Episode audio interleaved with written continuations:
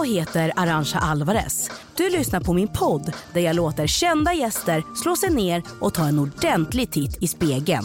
För att fundera på vem den där som tittar tillbaka egentligen är och vill vara. I min poddsalong blir det både self-care och soul-care. Nakna erkännanden och raka frågor. Det här är Arantxa, Might Elite Never.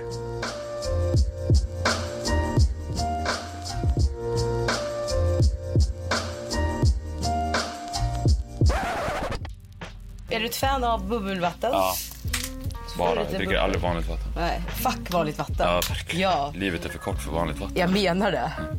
I det här avsnittet har jag bjudit in Viktor Norén. Jag har heller aldrig i mitt liv varit en sockerrotta. När de andra barnen ville ha lördagsgodis, då sneglade jag alltid på mammas ost- och vinbricka. Oh, ja men det är sofistikerat och gott. Ja. Eller hur? Så du är en salt kille med andra ord. Ja, exakt. Okay. Och har alltid varit. Jag tror att när du kommer in och börjar äta godis, då föds ju beroendet. Såklart, som med allt annat ju egentligen. Exakt. Men jag tror att jag kom aldrig in i det. Och en annan grej, jag var helt övertygad om, tills jag var 25, att godis var en barngrej så som leksaker är. Alltså, så det var en chock för mig när jag såg vuxna människor i Stockholm stå och plocka sig lösgodis. För att jag tänkte så här, mina syskon, de slutade också med lördagsgodis när vi var så här 12 kanske. Ja. Och sen åt vi inte någon mer godis. På samma sätt som att vi inte gick och köpte Turtles-gubbar längre. Utan vi gick vidare därifrån. Hur tror du att det uppfattas? Nej men jag vet att människor har uppfattat mig som ganska dryg. Alltså, i alla fall tidigare. Och jag tror att det har mycket, min bästa kompis Faro Groth. Han säger att jag har ett evil resting face.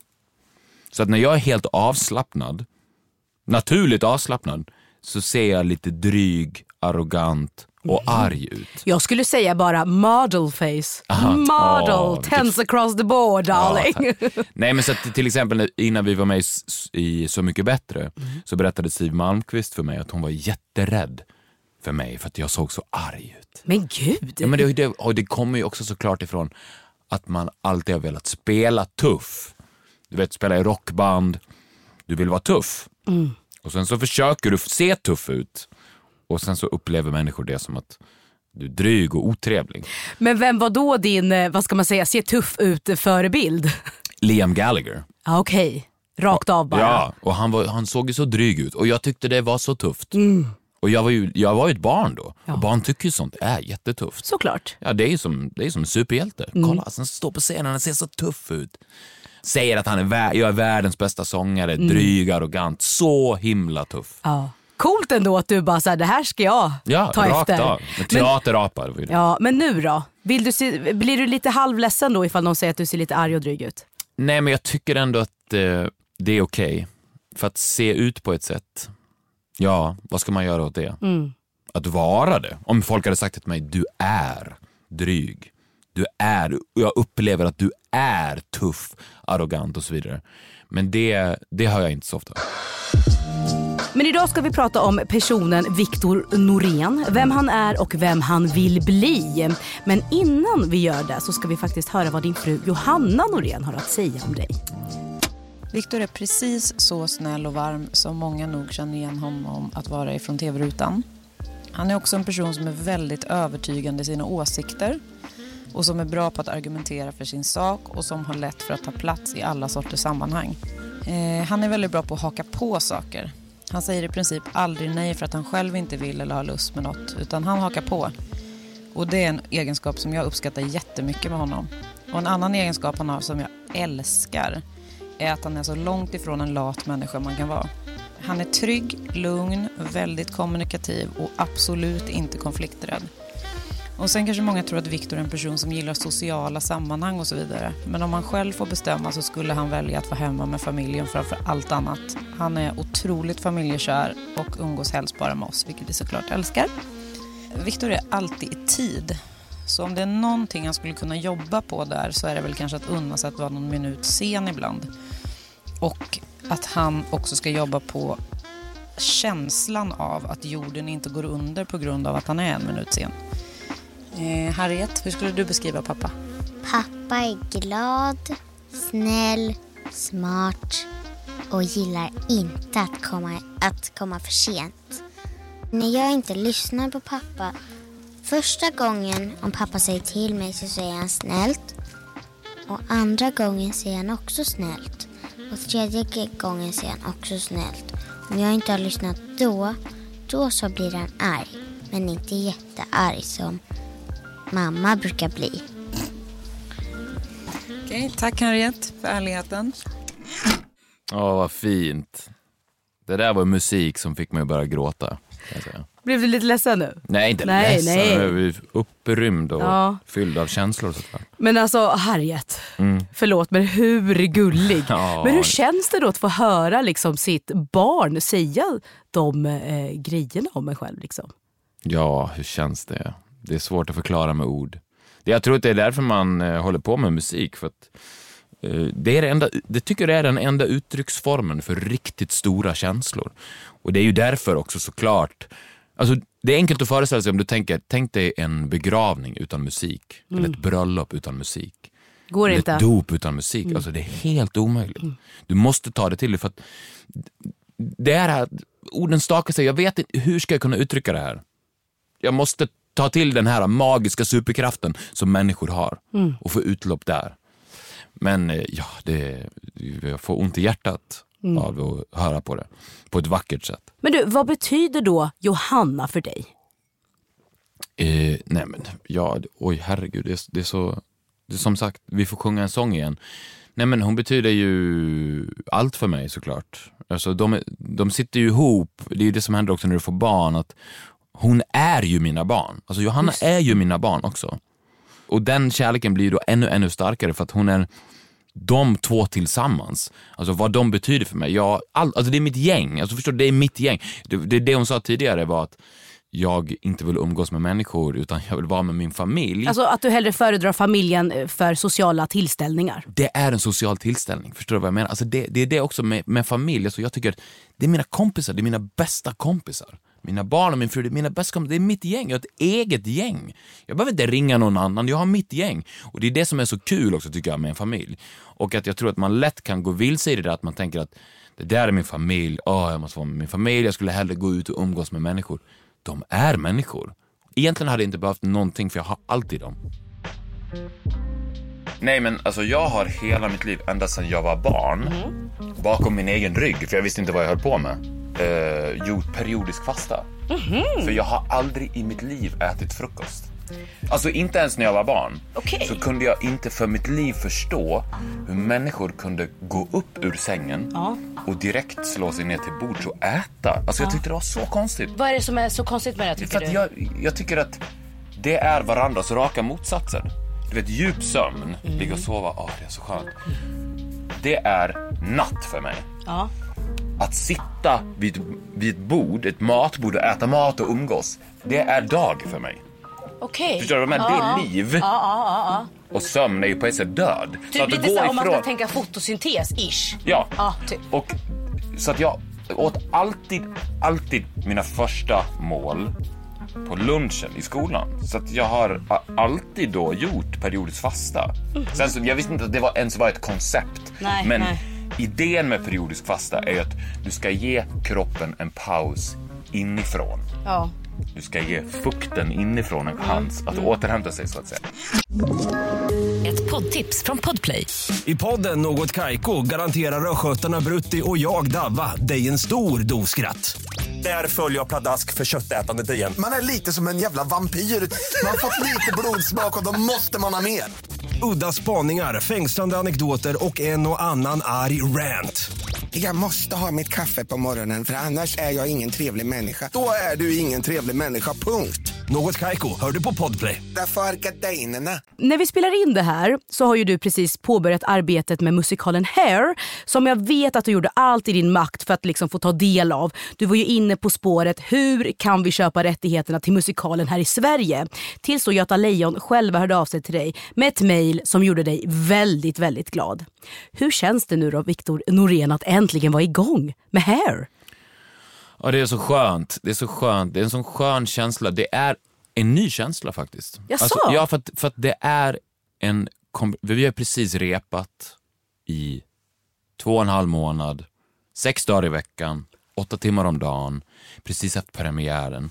Det är en sån emotionell och fysisk uttömning så att du är helt slut, men samtidigt kristallklar och pigg. Så jag vet inte, det här är en ny känsla. Alltså det är pigg och trött. Mm. Jag vet inte vad det är för någonting. Jag känner mig otroligt energisk samtidigt som jag är helt slut. Men det är nog din... Och vet du vad, vet du vad jag tror det är? Nej. Lycka. Jag tror att det är det som är lycka. När du är trött och pigg samtidigt. Just det, för då är det ju värt jobbet. Ja, för du lägger dig ner på sängen, utmattad, men du ler. Mm. Men ni ska ju göra totalt 60 föreställningar. 60 föreställningar. Alltså jag tänker det är 60 gånger som ni ska fylla då med publik och ni ska sjunga och ni ska stå på scen och du ska liksom vara i karaktär och så. Hur kommer du känna, tror du, den 59:e gången? Ja, men det där är väldigt speciellt med musikaler. Jag har ju gjort det tidigare också. Och på pappret så låter det ju helt sinnessjukt. Jag förstår det. För mig låter det faktiskt när jag tänker på det. Men det är det där igen. Det är det som är musikens kraft. Alltså den fyller dig med sån energi. Och den här musiken är här. Den är så oemotståndlig. Så att när du står mitt i den och är en del av den, så kan du göra det 1000 gånger om. Och det är lika starkt varje gång. Men kan man på något sätt för sig själv, tänker jag då som artist och så, kan man överraska sig själv på scenen när man gör en musikal? Eller måste det verkligen vara by the book och liksom manuset som det är? Ja, det där går faktiskt ganska mycket hand i hand. För att om du spelar musikalen exakt så som regissören har regisserat den. Precis. Och gör varenda millimeter så som det ska vara hela tiden, då föds en frihet. Det är lite motsatsen till vanlig livemusik där det kan hända saker i stunden, du vet ingenting. Det är sån enorm skillnad. Alltså när jag och Gustav gör konserter, vi repar ju inte ens. Vi går bara upp och spelar och låter det ske. Det här är egentligen den raka motsatsen. Och du är ju inte dig själv. Jag är ju inte mig själv. Jag är ju en skapt karaktär som inte är mig, utan det är någon annan. Så därför måste jag exakt göra honom hela tiden. Jag kan inte lämna det, för att om jag gör det, då blir jag mig. Ja, just det. Mm. Och det får jag inte bli. Nej. Jag ska inte en millisekund på scenen ska jag vara Viktor Norén. För då bryts illusionen direkt. Och enda sättet att göra det, känner jag starkt, är att alltid göra exakt så. För då blir han i de här stunderna väldigt, väldigt fri. Jag tänker så här, det är inte så enkelt att kanske se en röd tråd i din karriär. Jag tänker så här, rockstjärna, musikalartist, jurymedlem nu i Talang också.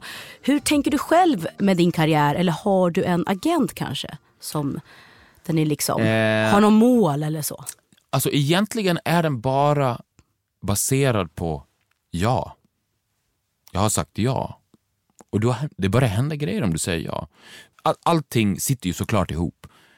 2016 fick jag en fråga. Skulle du kunna tänka dig att göra American Idiot-musikalen på Cirkus?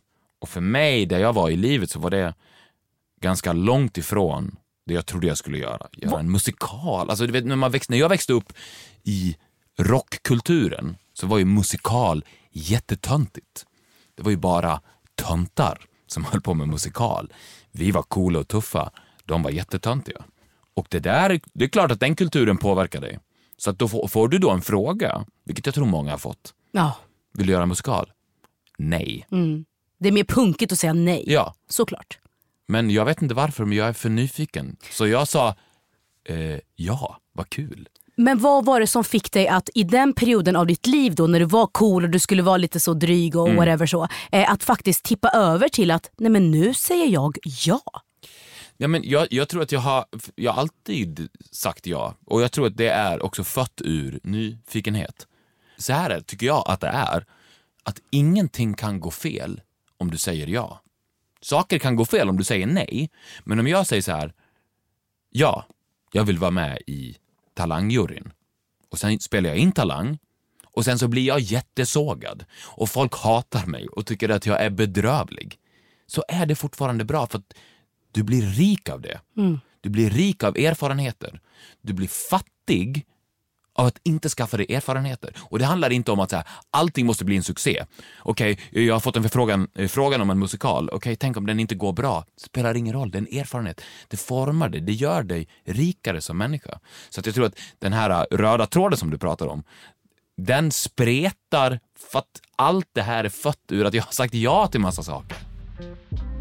Jag är helt övertygad om, och det kan ju låta som en klyscha, men när du jobbar med det här så måste du bli besatt av att befinna dig i nuet hela tiden. Att helt eliminera alla tankar om framtid. Och det tror jag egentligen är det bästa sättet att leva för alla människor. Framtiden, den existerar inte överhuvudtaget. Utan framtiden är bara konstant nuet som du skapar åt dig själv hela tiden. Men hur funkar det då? För jag har inga barn. Nej. Men hur funkar det när man har barn, lever så som du gör, men ändå ska liksom och inte försöka tänka så mycket på framtiden? För det känns som att man någonstans... Ja, det är de absolut bästa människorna att umgås med om du inte vill tänka på framtiden. Är ju barn, för att de har inget koncept om framtiden. För att de har ingen dåtid. Förstår du? Alltså, de kommer ju inte ihåg någonting. Om du är 4 år så är du inte så här, jag kommer ihåg det där. Det gör de ju inte. Nej. De kommer inte ihåg någonting. De har ju knappt skapat första minnen än. Så de är ju så jäkla mycket i nuet. Fattar. Så att jag tror att nu-terapi skulle vara att bara umgås med 4-åringar. Ny säsong av Robinson på TV4 Play. Hetta, storm, hunger. Det har hela tiden varit en kamp. Nu är det blod och tårar. Fan, händer just det. Detta är inte okej. Robinson 2024, nu fucking kör vi. Streama söndag på TV4 Play. Ett poddtips från Podplay. I Fallen jag aldrig glömmer djupdyker Hasse Aro i arbetet bakom några av Sveriges mest uppseendeväckande brottsutredningar. Går vi in med hemlig telefonavlyssning och då upplever vi att vi får en total förändring av hans beteende. Vad är det som händer nu? Vem är det som läcker? Och så säger han att jag är kriminell, jag har varit kriminell i hela mitt liv. Men att mörda ett barn, där går min gräns. Nya säsongen av Fallen jag aldrig glömmer på Podplay.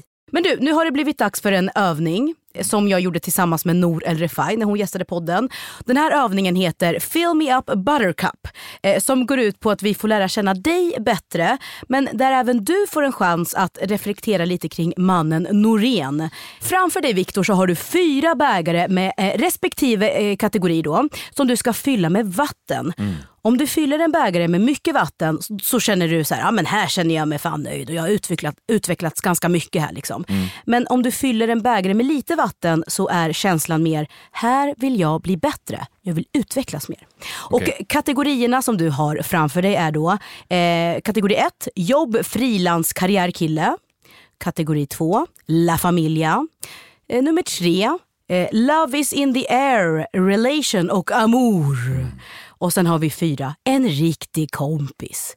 Här får du ta din tid. Okej, jag tror att jag förstår premissen. Det som är intressant med de här, tycker jag, är att många av dem hör ju väldigt mycket ihop med varandra. Spännande. Nej, jag vet exakt vad jag ska göra. Ja, det är en, jag kan säga så här, det är en som är... Alltså, det går inte att fylla mer. Nej. Den är så full. Ytspänning. Aha, jag tror jag ser den röda tråden. Aha.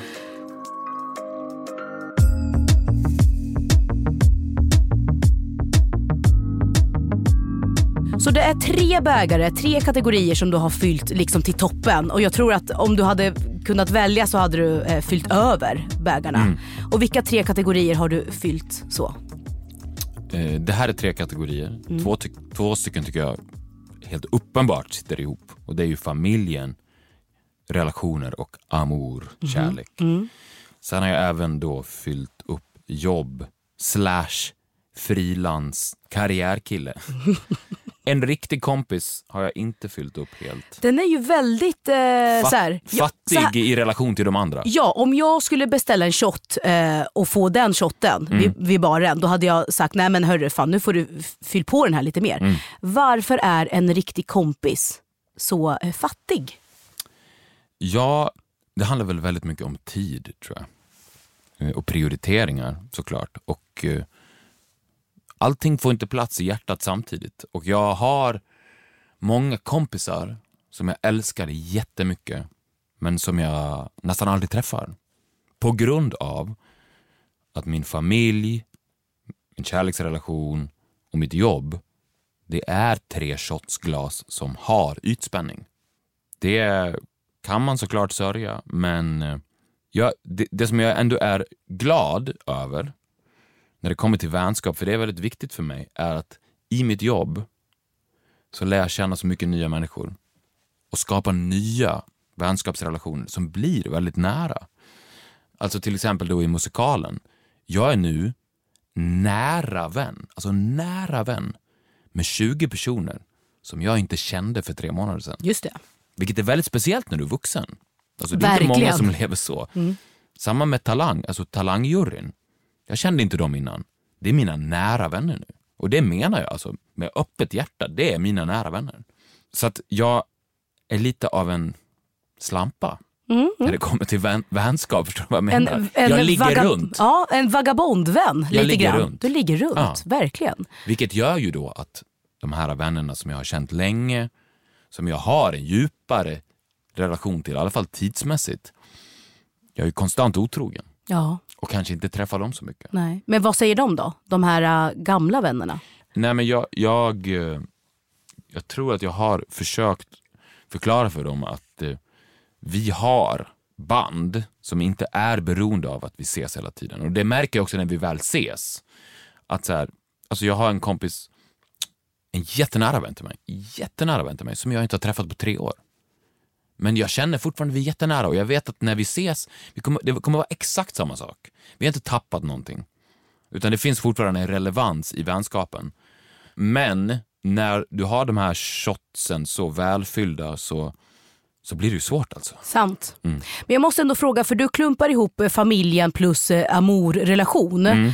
I mitt huvud, alltså jag tror jag förstår hur du menar, men jag tänker snarare att jag har ju förstått det nu när vi fick höra hälsningen från Johanna och Harriet, så att familjen är alltså så fruktansvärt viktig och så.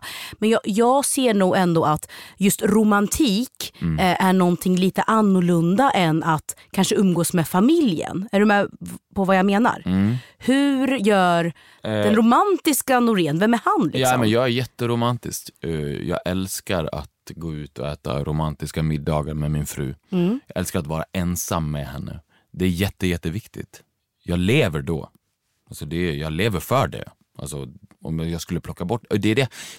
För det hände mig också när Johanna blev gravid med vår första dotter. Alltså då, och det har jag pratat om tidigare också, alltså jag började ta hand om mig på ett sätt som om att jag skulle vara med i ett OS. Och det var mycket på grund av den anledningen. Jag vill inte att den här energin som jag kommer behöva spendera på de här barnen ska äta upp vår relation. Så att det slutar med att jag bara är trött, att jag bara ligger på soffan, äter chips, sunkar ner mig. Utan tvärtom, jag ska vara piggare nu än vad jag var när jag var 25. Och det hjälpte jättemycket tycker jag. För att då, så länge du har energin så orkar du det. Då orkar du det. Men om du är trött, alltså samma sak, jag går upp innan barnen. Jag vill vara vaken innan dem. Vara redo för dem. Sen går de och lägger sig, och då har jag inte gått och lagt mig än. Utan det är inte så här, du vet, somna med barnen, sova när de vaknar på morgonen. Utan hela tiden vara väl medveten om att det här är en fysisk utmaning. Många tänker att det är bara en psykisk utmaning. Jättefysisk utmaning att ha småbarn. Och du måste behandla det som om att du ska vara med i OS. Väl förberedd. Träna, äta bra. Ta hand om dig. Ge din kropp de rätta förutsättningarna för att hålla igång de här shotsglasen samtidigt. För annars är det omöjligt, för att du blir för trött. Och om du blir för trött, då vill du bara sova. Det här tar mig faktiskt till en nästa grej då som jag vill ta med dig. För jag läste en artikel från Allas där du säger att du inte vill vara en person som längtar till fredag, slänger dig i soffan och somnar till en film, utan att du istället ser fram emot måndag morgon där du får liksom andas in den här nya friska luften och ge dig ut i livet. Då undrar jag, vem eller vad har inspirerat dig till att ha just den inställningen till livet? Eller snarare till vardagen på något sätt. Nej, men jag tror att det går väldigt hand i hand med min karriär. För mig är det fortfarande så kittlande att inte veta vad som händer imorgon. Alltså jag tycker det är så roligt. Jag tycker det är så kul att jag kommer göra någonting nästa år. Jag vet inte vad. Och hur uppstår det? Det är genom exakt det där. Att man på måndag morgonen känner det där pirret inför Kanske inte så mycket framtiden, men det som hände just idag, det var spännande. Om jag går hit och pratar med dig, vad kommer hända då? Någonting kommer ju hända. Men kan du vara en sån free spirit som du är, men också att du liksom pensionssparar? Det vill jag veta. Har du ett sparkonto liksom? Ja, men jag har ju en person som sköter min... En god man som sköter min ekonomi. Ja, precis. Ja, du har det. Ja, alltså, han är jätteviktig för mig. Ja, såklart. Han är jätteviktig. För jag tänker ändå någonstans att man kan ju vara så fri och så som person för att man någonstans också måste ha de här grundbehoven avklarade, och där är ju då faktiskt ekonomisk trygghet en grej. Absolut, och jag håller med om det, och det är jätteviktigt. Du måste, för det här du pratar om, den här friheten, free spirit. Precis. En förutsättning för det är att den vilar på struktur. Och det där, precis som du säger, pensionssparande, bra hälsa, sover du bra och så vidare. Alltså alla sådana grejer, att du strukturerar upp ditt liv så att det ligger där. Sen kan du vara jättefri. Men du kan inte leva ditt liv så. Det går inte att säga, ja, jag sover ingenting, jag äter jättedåligt, jag dricker alls för mycket, jag går runt och är så himla fri, för att det bryter ner dig. Precis. Du måste vara väldigt, väldigt stabil för att kunna vara fri.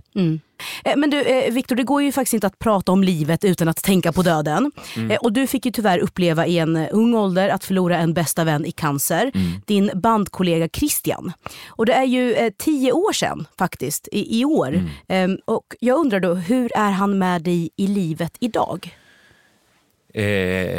Nej, men han är jättenärvarande hela tiden och har varit under hela den här perioden. Och det var ju väldigt speciellt med hans bortgång, för att han fick ju sitt cancerbesked 2011, och sen så levde han med det beskedet i 2 år innan han gick bort, och var väldigt öppen med det, och vi pratade jättemycket om det. Så att det var inte som att förlora en person i en bilolycka, utan vi bearbetade den sorgen tillsammans med honom. Och han... På slutet av sitt liv så blev han ju som en vis gammal man. Alltså, jag har aldrig någonsin upplevt en person som behandlar ett dödsbesked med den stoltheten och med den pondusen. Så att det blev nästan så, vilket låter helt otroligt, som om att han tröstade oss, inte tvärtom. Så vi låg helt nedbrutna framför hans fötter. Och han tog hand om oss, han tröstade oss och sa att det är okej, det är okej. Jag kommer försvinna, men jag kommer vara med er. Och jag har känt det starkt flera gånger att han guidar mig genom livet. Och många personer från mitt liv som fysiskt lever är mycket längre bort mig än vad han är. Och sen så tänker jag liksom, hur har det här påverkat din syn på döden? Är du rädd för att dö till exempel? Nej, det har påverkat min syn på döden jättemycket. Och det var också via samtal med Christian. Och det var att döden är en förutsättning för livet. Du kan inte leva utan död. Enda sättet att inte dö på är att inte födas överhuvudtaget. Då kommer du aldrig dö. För att du fanns aldrig. Så att det, på något paradoxalt sätt, är det som sätter värdet i allt. Och det har jag också pratat om, vilket jag också pratade om med Christian, att det är väldigt enkelt att förstå om du zoomar in på saker. Alltså, varför är det kul att titta på VM-finalen i fotboll? För att den tar slut. Ja. Hade den hållit på i en evighet, hade det varit helvetet på jorden. Ja, verkligen. Om Argentina och Frankrike fortfarande hade spelat, och de bara pågick. Alltså, du hade dött. Det är samma sak med en bebis. Ja. Varför är en bebis så underbar? Varför älskar du en bebis? För att den inte alltid är en bebis.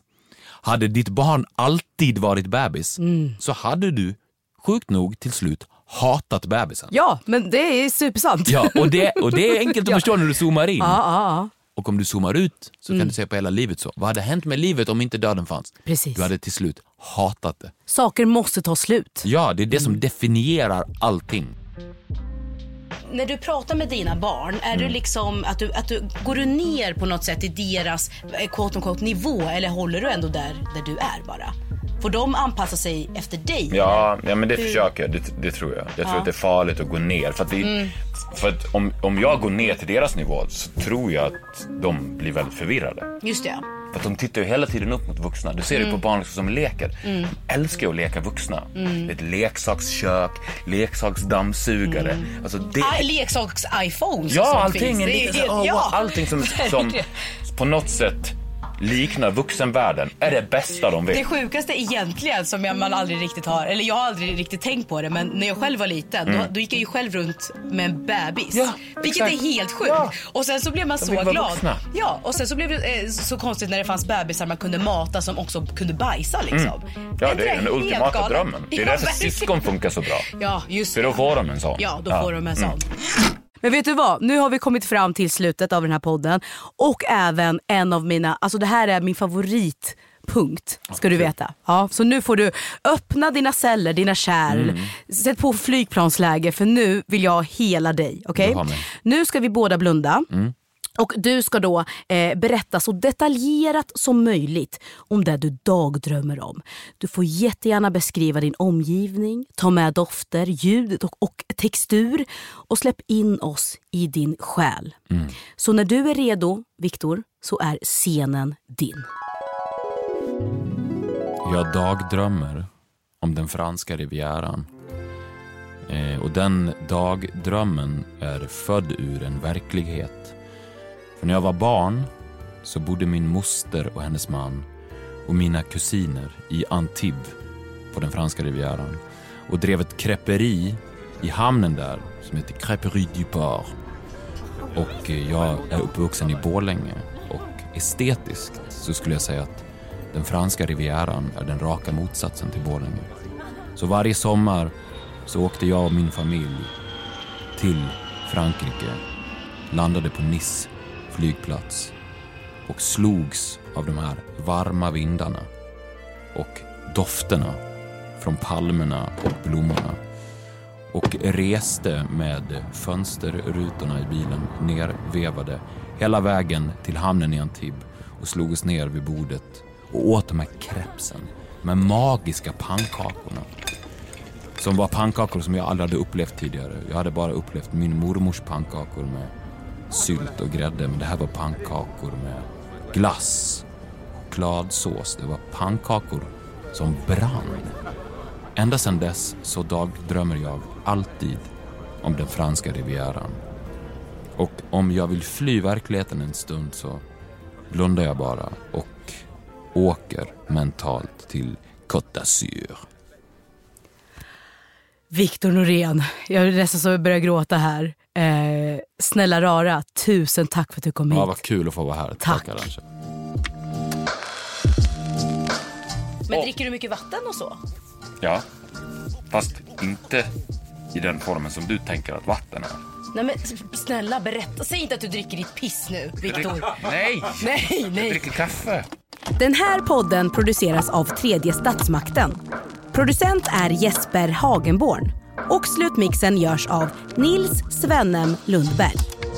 Och om du gillar den här podden så får du jättegärna tipsa en kompis eller skriva om den i sociala medier. Ja, eller så kan du betygsätta den i din poddapp. Ett poddtips från Podplay. I podden Något Kaiko garanterar röskötarna Brutti och jag Davva dig en stor doskratt. Där följer jag pladask för köttätandet igen. Man är lite som en jävla vampyr. Man har fått lite blodsmak och då måste man ha mer. Udda spaningar, fängslande anekdoter och en och annan arg rant. Jag måste ha mitt kaffe på morgonen för annars är jag ingen trevlig människa. Då är du ingen trevlig människa, punkt. Något Kaiko, hör du på Podplay. Därför är gadejnerna.